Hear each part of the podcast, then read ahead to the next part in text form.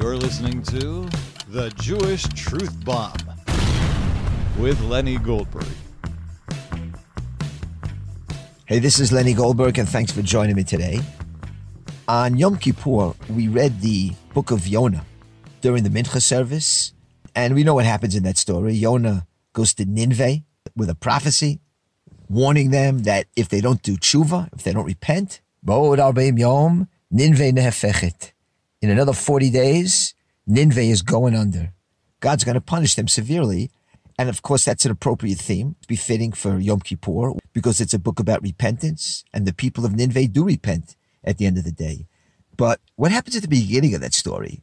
Well, we saw that even before Yonah arrived in Nineveh to prophesize, he underwent an experience that carries for us a message for today and for Yom Kippur as well.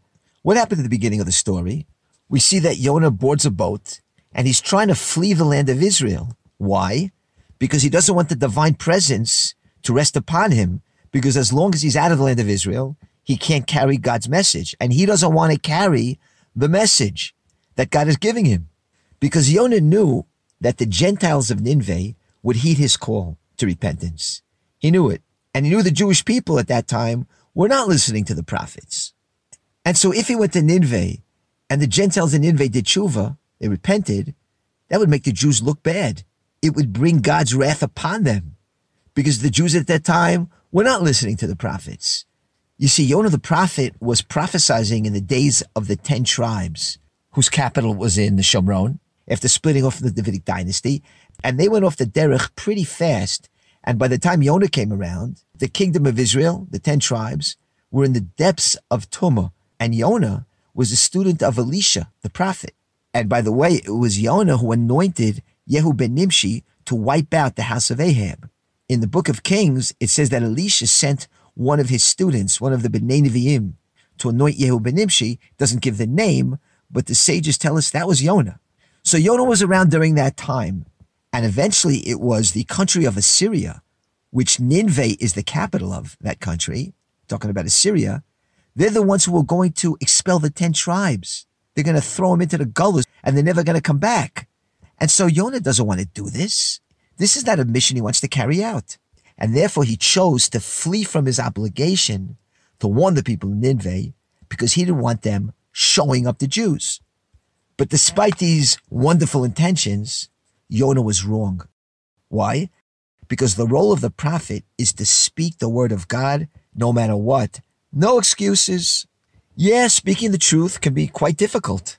And the great leaders of our times, the Jabotinskis, the Yair Sterns, Rabbi Kahana, they were saying these painful truths that nobody wanted to hear. And they were very unpopular when they said it. It's only much later on where people said, wow, they were right. But at the time they said it, forget about it. In Rabbi Kahana's final speech he gave before being shot on November 5th, 1990, it was right after he gave a speech in a New York hotel room. That night he wanted to start a movement called Emergency Aliyah, right? He said the Jews got to get out of the exile before it's too late. And he said he knows that it's not going to be a popular message. And this is what he said. I'm quoting it. He says like this. You think it's pleasant to speak painful truths that cause pain to those who refuse to listen and who then react with pain and hate against the one who speaks? You think it is easy to be the messenger that brings forth the reaction, kill the messenger? And so, yes, speaking the truth is sometimes, you know, a huge test. And even the prophet Yonah didn't want to do it with all his good intentions. And again, getting back to Yonah, the sages tell us that Yonah was very close to being a prophet who was chayav mitah. He was liable to receive a death penalty. Why? Because the sages tell us that there are several types of prophets who were obligated to receive the death penalty, the chayav mitah. And one of these types of prophets, who's chayav mitah, is one who the Torah says koveshet nevuato. He suppresses his prophecy. That is, he received a prophetic vision and is commanded to reveal it, but he refuses to do so. And so Yonah came dangerously close to falling into this category by fleeing the land of Israel and suppressing his prophecy. Now, anybody who knows the Torah truth and doesn't say it, he's also, in a way, suppressing his prophecy. Because in Hebrew, the word prophet is navi, from the word niv which means to speak. And that's why God told Moses, who did not want to speak to Paro because he wasn't a good speaker, Hashem told him, don't worry, Aaron will be Niviecha. He'll be your speaker. But the word speaker is Navi, which also means prophet, because the role of the prophet is to speak. You got to say it. And so that goes for today too. If a Jewish leader, a rabbi, a scholar knows the Torah truth, but he doesn't say it for any kind of reason, his institution will get cut off. He'll be banned. He'll lose donors. Well, he is also falling into the category of kovesh nevuato. He's suppressing the Torah truth so it doesn't get out there. And so all this is a vital lesson on Yom Kippur for all the B'nai Torah, the B'nai Shiva, and the rabbis who sit quietly, afraid to attack the Hellenist left. Don't talk about the Arab cancer in our midst and what the Torah says to do about it. Out of fear, they don't state the simple halacha and the solution to the basic and burning Yishmaelite problem, whose status is so obvious according to Torah that no honest rabbi could differ with it. But the problem is that in public, everybody's quiet. All these people are, in a sense, prophets who withhold their prophecy, kovesh nevuato, because they know the divine truth, but they refrain from saying it for all kind of different reasons. Now, one rabbi who doesn't withhold the divine truth is a rabbi named Yigal Levenstein. Rabbi Yigal Levenstein lives in Eli.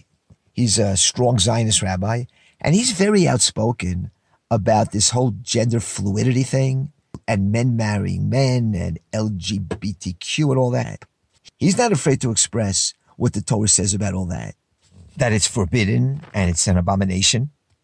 So last week, he was giving a lecture in Tel Aviv, and somehow the Hellenist left got word of it. And you could and you could see this on YouTube. It went viral where these left wingers swarmed him in the streets. Israeli police officers had to rescue the man as he was being chased. You see dozens of these leftists trying to physically attack Rabbi Yigal Levenstein. They got sticks in their hands. And if the police hadn't shielded the rabbi with their bodies, it would have ended badly. This all happened a couple days ago. That's the hate of the left towards the religious Jews, towards a Jew who says the truth. And this used to happen to Rabbi Kahana all the time. I mean, this is nothing new. It's just that it's happening now to more mainstream rabbis. Plus, today you can witness it all on YouTube or in the cozy confines of your living room, sitting on your couch. But when Rabbi Kahana was around, I witnessed it one time at the Bnei Ummah building, another time in Givatayim. And the rabbi writes about it himself in the book Uncomfortable Questions for Comfortable Jews, which, by the way, is a great title and a great book. And if you're interested in Rabbi Kahana books, you can email me at lennygoldberg40 at gmail.com, Lenny Goldberg 40, the number 40 at gmail.com. If you want to order some Kahana books. In any case, I want to read a little bit of what he writes of how he was attacked by the leftists when they shipped in the kibbutznikim to attack Rabbi Kahana at his rallies. He talks about at one of his rallies when the kibbutznikim from Hashomer Hatzair and HaNoar HaOved, these youth groups, they would bust in to attack him at his rally. He says like this, I've seen them, their faces twisted in unbelievable ugliness, mouths cursing, arms making obscene gestures, even as they throw eggs and rocks at other Jews who back Kahana. I have seen murder in the eyes of the leftists, the mixed multitude who have infiltrated the Jewishness of the Jewish people and who pollute us with their sick self-hate and hatred of other Jews.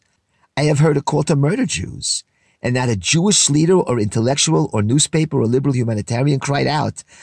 I have seen incitement to the murder of Jews, open and hysterical, mobilization to shed Jewish blood.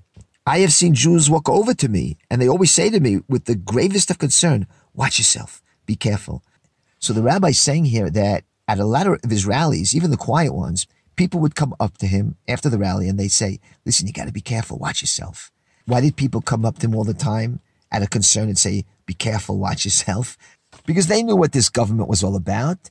These are the people who murdered Jews Altalena, the murder of Dahan, because the Israelis knew what their government is capable of doing. And I've seen it myself where Jews came up to him and said, You got to stop, you got to stop. You got to be careful, you got to even stop what you're doing. And the rabbi would say, Just let me try. You know, just reminiscing a little bit, I remember the first time I saw Rabbi Kahana in Miami University.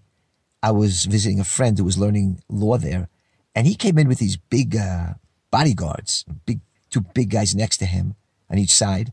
And the Hillel rabbi there, who did not like Rabbi Kahana at all, of course, the Hillel campus rabbi, they didn't sponsor Rabbi Kahana. They were against him speaking. Somebody else sponsored him. And so the Hillel rabbi got up right before he spoke and he said, I'm not comfortable looking at these two big gorillas next to you. I'm not comfortable with that. This is a peaceful campus, nonviolent. I'm not comfortable. He kept saying that. I'm not comfortable.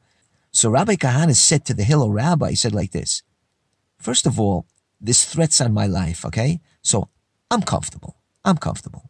Anyway, that cracked us up right off the bat. But let me continue what the rabbi writes here in Uncomfortable Questions for Comfortable Jews. He continues speaking about the left. They hate the Sabbath and they hate the laws of Judaism, and they hate the yeshivas, and they hate the rabbis, and they hate being Jewish, and they hate God, and they hate Zionism and the Jewish state, and the need to be different, and they hate Kahana for representing all of this. And they hate the bitter reality of hundreds of thousands supporting and marching for and believing in all the things that they hate. And so they are prepared to use any and all means to destroy the Jews of Jewishness. Anyway, the rabbi goes on explaining his experiences with the left, what happened in the Tel Aviv suburb of Givatayim, where he was almost lynched if the border police didn't step in. And I'll stop reading, but I do think I have a couple more of these copies left of Uncomfortable Questions for Comfortable Jews. And this book was really the rabbi's first book regarding the left, the Jewish left, and the danger they pose. He had already written, you know, They Must Go, which was about the Arab issue, of course, and Never Again, and Story of the JDL, and Kiruv books like Why Be Jewish. But this later book exposed the Israeli left, and we see it in full force today. Okay, so that's the situation. I mean, nothing's changed, right? It's just that then Rabbi Kahana was on the tip of the spear. Now the entire settler community is on that tip of the spear where the hate is directed against not just the settlers, the Orthodox Jews. That's really what this judicial reform debate's all about, right? It's a war against Jewishness. But when the rabbi was going through it, like it was all on him. The rest of the nationalist camp and the right, the leadership anyway, they weren't backing him. They were happy with him being the extremist receiving the brunt of the hate and of the attacks. So while Rabbi Kahana might have had mass support, you know, from the people, from the Amcha, the rest of the right wing, the settled community, forget about it. They ostracized him too. They wanted nothing to do with him. They figured he's the extremist and we'll be the moderates. That way we won't be hated and we won't be marginalized. But today we see it's clear what the rabbi's saying here. It was always an attack, not against Kahana, but against Judaism. And now simply, they're not ashamed to say it. Moving on to something else, this past week I participated in a very important meeting. It was a meeting to muster up support for Amiram ben Uliel. Amiram is a young man who spent a lot of his time on the hilltops of Migron in Binyamin. Him and his wife actually did the shidduch for my daughter with uh, my son-in-law Yakir Ashbel and he was accused of burning a house down in the Arab village of Duma, which isn't far from here, between Tapuach and Kochav Shachar. Members of the Dawabsheh family were burnt to death in that fire. And it's a well-known case. And for over an hour, the lawyer of Chonenu, who's defending him, explained the entire case, all the trials, all the appeals, the rulings of the various judges. And what makes the case very unique is that we have a Jew here who confessed under torture. It's not the first time the Shin Bet tortured Jews, but it's the only time, and this lawyer proved it, that the only thing that the Shin Bet has to go by is that confession of the torture. There is nothing else tying Amiram ben Uliel to that crime. Absolutely nothing. No forensic evidence, no witnesses, Many times under torture, somebody will give additional details and facts, and through that, they connect him to the crime. They spread a net over what he said and find other types of evidence that can tie him to the crime. Nothing, absolutely nothing. Just a confession under severe torture. And something else is unique about it. He's been sitting in solitary confinement ever since it happened over six years ago. Solitary confinement. The worst Arab terrorists don't get this treatment. The murderers of the Fogel family don't get this treatment. And so Am Yisrael's pretty pissed off about it. And a lot of people showed up there. And thank God a lot of money was raised to bring some public awareness to this situation and to provide financial assistance to his wife and young child. And for the first time, he was let out of his cell temporarily, and he was allowed to be in the Agaf Torani, in the Jewish section of the jail, to pray with the other prisoners on Rosh Hashanah. At least that. But that wouldn't have happened either without some kind of campaign to publicize his plight and to show just how low the leftists can go. They noticed his GoFundMe page and all the money that was raised. And amongst the donators were rabbis, not extreme rabbis, just mainstream rabbis, rabbis of settlements, consensus kind of rabbis. And they donated to him, and it's listed on the GoFundMe page. So the Israeli newspapers publicized those names to try to shame these rabbis. And now they're going to open a GoFundMe page for the Arab family whose house was burned. Now, I'm not going to even talk about all the evidence that they could have brought in court, which would have exonerated him from these charges. They obviously wanted a korban, they wanted a victim. They want to show that just like there's Arab terrorists, there's Jewish terrorists too, you see? You see, Joe Biden, we're locking up those Jewish extremists too. We're even handed. And after the lawyer of Honenu spoke, the next speaker was Jonathan Pollard. Yet Jonathan Pollard, who could have been a consensus hero, could have been in the mainstream, could have been loved by everybody, even the Israeli media would have embraced him. But Jonathan Pollard, he's not the kind of guy who cashes in his chips to become some kind of, you know, member of Knesset like Sharansky or something like that. No, no. Pollard is doing everything he can to come to the aid of Amiram ben Uliel and for other persecuted Jews. He's been very outspoken, and believe me, he knows how to write, he knows how to talk. He's very eloquent, very articulate. He brings a perspective that nobody else can bring because he draws from his own personal experiences in jail and from his experiences as someone who worked in Navy intelligence. And he knows exactly what torture is meant to do and how they want Amiram to break. And he brings that entire perspective down when he speaks. And he opened up his words with the following. He said like this, that when I finally came to Israel, I suddenly saw that the Israel that I sacrificed for and that I went to jail for doesn't exist. It's not the country he expected. Anyway, after he spoke, I went up to him and I mentioned an interview he gave for Yediot Achronot, the Israeli newspaper, that was particularly enlightening. And he said, ah, that article a couple months ago. He said that after that article in Yediot Achronot, the Israeli newspaper, after it was published, eight Shin Bet agents came to his house and they said to him, we hope there won't be any more surprises like this going forward. And he said something like, no, you're not going to be surprised. That is, he's just going to keep on doing what he's doing. And that's the cry out for these persecuted righteous Jews who the Shin Bet and the Israeli authorities are putting the screws to. I want to read a piece that Rabbi Kahana wrote a long time ago, but very relevant to what I just spoke about, when the Shin Bet was harassing him. And he had just come to Israel. He was pretty new. He wasn't a Chaver Knesset yet. He didn't have a seat. He wasn't that known, but he was doing things. He wasn't really anything big in Israel yet, but the Israeli authorities, they saw the potential and they didn't like it. So listen to some of this article that Rabbi Kahana wrote about the harassments that he endured from the Shin Bet. It's called My Friend Brenner. Now, the rabbi's tone here is very sarcastic. He's taking a serious subject and he's making it funny. But as you'll see, it's not that funny. And I'll read some of the article. I have a friend in Israel and his name is Brenner. To be frank, I am not absolutely sure that that's his name, but it's the one he used when he first invited me to visit him in his office in the Defense Ministry building in Tel Aviv back in 1972. He was a gracious host, asking me if I cared for a drink. And even when he got down to the business of telling me that he was an official of the Shin Bet, Israel Secret Service, he was quite the gentleman. It was immediately after the Munich massacre when 11 Israelis were murdered, and Mr. Brenner warned me not to try to take action against the Arab terrorists. I listened politely and went my way. I tried. Mr. Brenner then called my brother some months later and explained to him that perhaps he could persuade me. He also added that he usually did not warn people more than once. I listened to the message as it was relayed to me, and I went to bed. I slept soundly. When I returned in February from Brussels, where I upset the Israeli government, I received a call from my old friend Brenner again. He asked me if I might have the time to meet him. I said I certainly would, and we set April 7th as the date.